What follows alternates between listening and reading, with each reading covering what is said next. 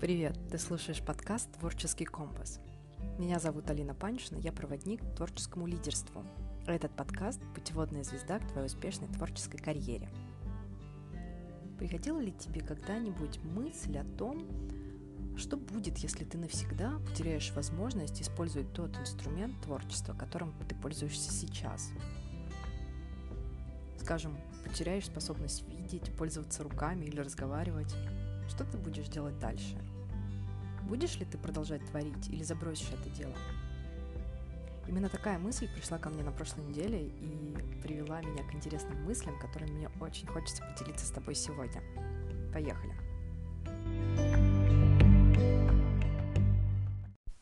Наверное, было бы круто иметь гарантию того, что ты всегда сможешь использовать инструмент, которым овладел. И, конечно же, сможешь обеспечивать им себя – ведь недаром мы так много времени практикуемся и отрабатываем технику работы кистью, изучаем различные программы, там, не знаю, какие-то компьютерные и обработку какую-то, да, работаем с голосом или изучаем миллион книг о том, как, а, не знаю, правильно писать текст цепляющий, например, да, если ты а, занимаешься в этой сфере творчества. И я наблюдаю за творцами и вижу, как часто они уходят с головой в то, как они что-то делают. И совсем забывают про то, что это для них и для других. И хоть я и раньше не была большой фанаткой ставить все на то, чем и как создано твое творчество, но на днях произошла цепочка событий, которая заставила меня убедиться в том, насколько это действительно второстепенно для творца, который хочет, чтобы его творчество реально могло влиять на других людей. Что же произошло? Недавно я простудилась и потеряла голос прямо накануне записи нового выпуска «Творческого компаса». Сейчас я вижу подкаст одним из самых главных проектов, а, через которые я реализую свою большую миссию — и, само собой, сначала я очень расстроилась, э, что придется отложить запись выпуска на несколько дней, а потом задумалась, а если бы я потеряла голос не на пару дней, а вообще никогда бы больше не смогла говорить? Ну, просто у меня фантазия э, увела туда, да? И вот э, я бы, например, не смогла бы записывать выпуски больше никогда, никогда бы не смогла больше выступать с лекциями, которые я обожаю вести, что бы произошло тогда, если бы я потеряла возможность пользоваться своим самым главным инструментом, который так люблю и который мне дается с такой легкостью и кайфом? Ну и зная себя, я уж точно не сложила бы лапки. И мысль о том, как я бы сидела и где-то плакала в темноте, жалея себя и похоронив там свои какие-то мечты, отвернувшись от всего мира, они даже не пришли в мою голову. Ну, хотя, ладно, может быть, появились на секунду, но дальше сменились пониманием того, что передо мной открылись бы, открылось бы целое море других возможностей. Я бы смогла писать книги, я бы выучила язык жестов и стала бы, возможно, первым немым спикером среди творческих, нанявшим ассистента, который бы говорил от моего лица и переводил то, что я хочу сказать. Я бы реально нашла любой способ, чтобы моя миссия реализовалась. И мне совершенно было бы неважно, в какой она форме.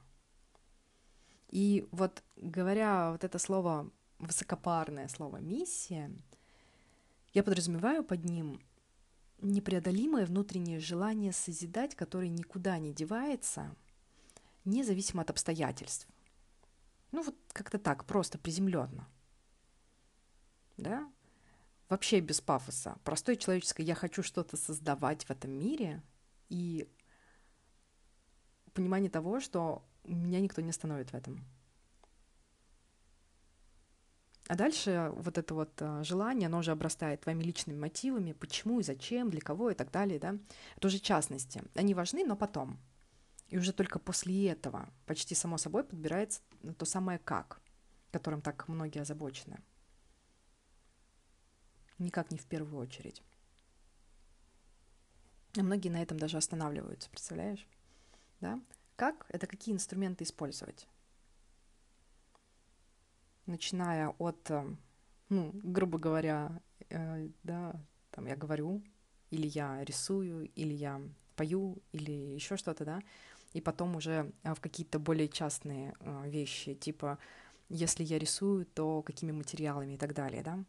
Это как? Это уже потом, это совсем потом. Это реально самое последнее, чем стоит озадачиваться Творцу. Потому что только после всех предыдущих вопросов, да, вообще есть ли у меня вот это вот желание созидать, которое никто не остановит, каковы мои личные мотивы, почему, зачем, для кого. Только после этих всех вопросов все начинает складываться так, э, что то, что ты делаешь, э, становится не похоже вообще ни на что другое. И тогда для тебя нет никаких конкурентов. Ну, честно, я уверена, что в каждом из нас сидит вот это чувство непреодолимого созидания.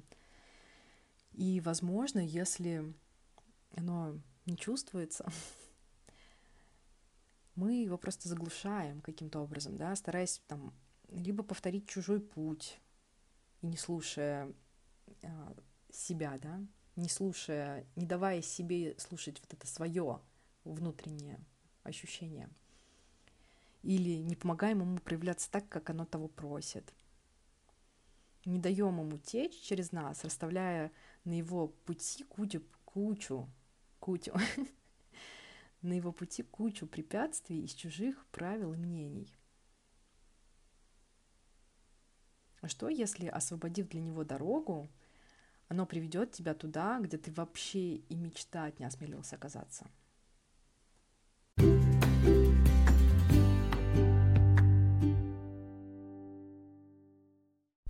Говоря о препятствиях в виде чужих правил и мнений, это то, что и меня само останавливало долгое время.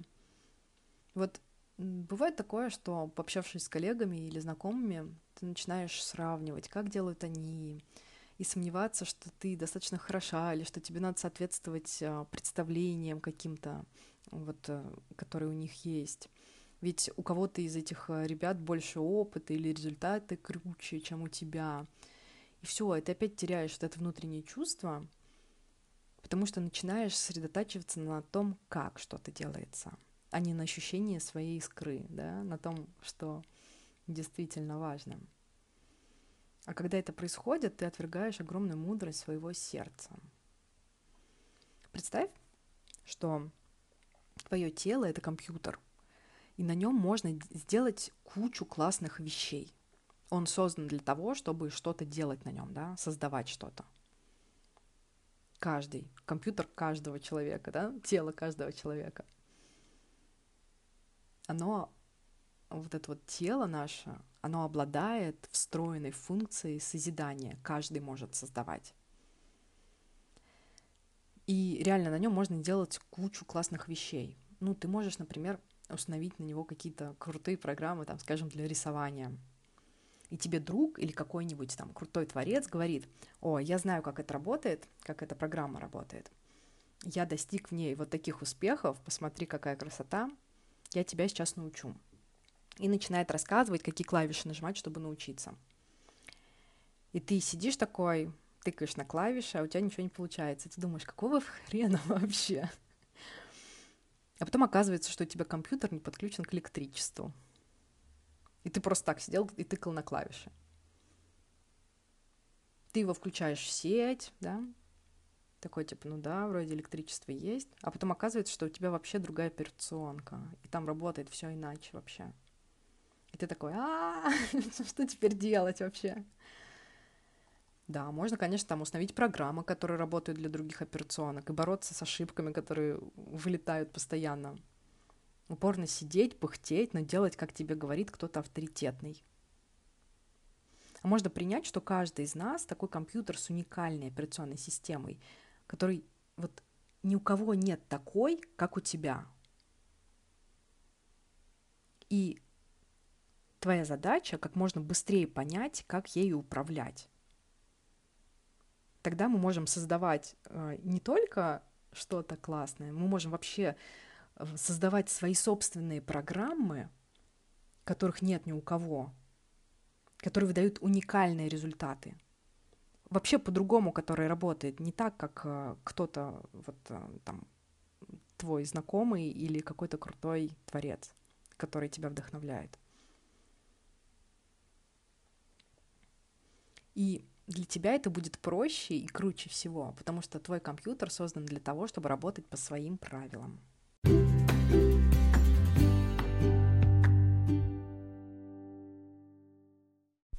Давай еще немножко поговорим о чужих правилах. Я уверена, что ты уже знаешь, что этот подкаст о том, как творить по-своему, чтобы делать шаг, даже если он маленький или совсем не идеальный, и как прокладывать путь прямо под своими ногами, пока ты двигаешься вперед. Для меня это одна из самых важных идей, которые я тут делюсь, и, честно говоря, я не всегда чувствовала уверенность в этой идее, пока сама не стала ее реализовывать. И у меня, кстати, есть один из выпусков вот, э, творческого компаса как раз об этом, да, как перестать бесконечно планировать эм, и стараться, э, ну, перестать стараться сделать все идеально и действовать, потому что один маленький шаг намного ценнее любого супер идеального плана или супер идеальной подготовки. Если захочешь его послушать, то это 17 выпуск, а он называется «Прежде чем ты готов». Так вот, весь этот подкаст — это мой путь, да, который становится все длиннее и обретает более уникальную, качественную форму с каждым шагом. И вот недавно я стала рассказывать про творческий компас а, в компании. А, и одна из девушек, которая, кстати, занимается продюсированием подкастом, то есть, подкастов, то есть у нее есть опыт в создании не одного подкаста, да, вот а, еще не дослушав рассказ об идее а, творческого компаса до конца, она буквально а, меня перебила, напав с претензией, что в первых выпусках звук такой, что невозможно слушать. И раньше, если бы подобное произошло, меня бы это очень сильно задело, и я почувствовала бы стыд за то, что создавала. Что, блин, реально, ну, какая-то ерунда типа, ну, правда, звук там, например, плохой или еще что-то. Я бы там начала загоняться, что недостаточно хороша или что сам проект недостойный. И если уйти от того, насколько неэтичным было то замечание, если бы я задачивалась только вопросами «как» что-то должно быть сделано на первых порах, возможно, я бы просто-напросто увязла бы в планировании и доведении до совершенства, и подкаст увидел бы свет спустя фиг знает сколько времени, а может быть и вообще вот это вот какое-то дотошное планирование погасило бы вообще мою искру, а, я бы в нем просто закопалась а, и просто передумала бы его делать, потому что, блин, слишком сложно, или у меня недостаточно там навыков, а, средств или еще чего-то, я бы там начала смотреть, что у меня ресурсов каких-то нету, что я чего-то не знаю и так далее. И, возможно, этот подкаст бы вообще не вышел. А еще хуже, возможно, а, после такого комментария я бы вообще отказалась от идеи, что этот подкаст имеет право на существование. Но это было раньше. Потому что сейчас внутри себя я сформировала большую ценность и понимание того, почему я это делаю, как, зачем, нет, как, как это потом, почему я это делаю, почему лично для меня это важно, да? И если бы я старалась работать на своем компьютере по инструкции к чужому, вы бы никогда не услышали того, о чем я здесь рассказываю. я бы никогда не поверила своему сердцу, что маленький шаг лучше, чем идеальная подготовка. Да?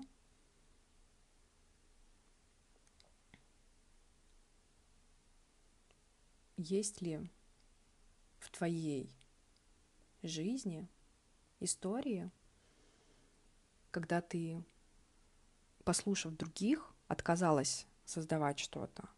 Или сравнивая себя с другими, поняла, что что-то то, что ты делаешь, недостаточно хорошо, и вместо того, чтобы мотивировало тебя дальше двигаться, ты отказалась от того, чтобы творить. Есть ли такие истории? Иногда Просто стоит понять, что мнение других людей, что и как должно делаться, это лишь мнение. даже если они настойчиво пытаются тебя заставить принять его как истину. И когда ты знаешь, какой ты компьютер и как работает твоя операционка, различать то, что помогает обрести тебе фокус, а что лишает тебя его, да, и забирает у тебя энергию, искру твою, становится намного проще. Ты начинаешь осознанно отбирать из мнений, советов и инструментов те, которые подают, ну, пойдут а, а, на благо твоему творчеству.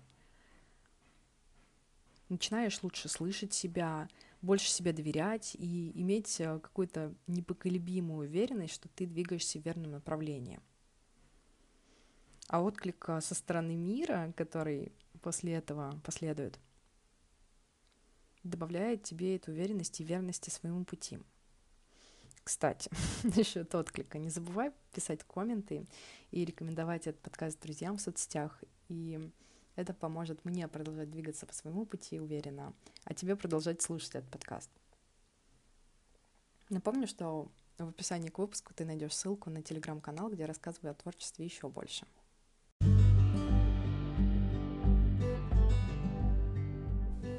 Когда ты перестаешь себя усреднять, то есть пытаться соответствовать тому, как то, что ты делаешь, делают другие, то ты просто начинаешь сиять своей уникальностью.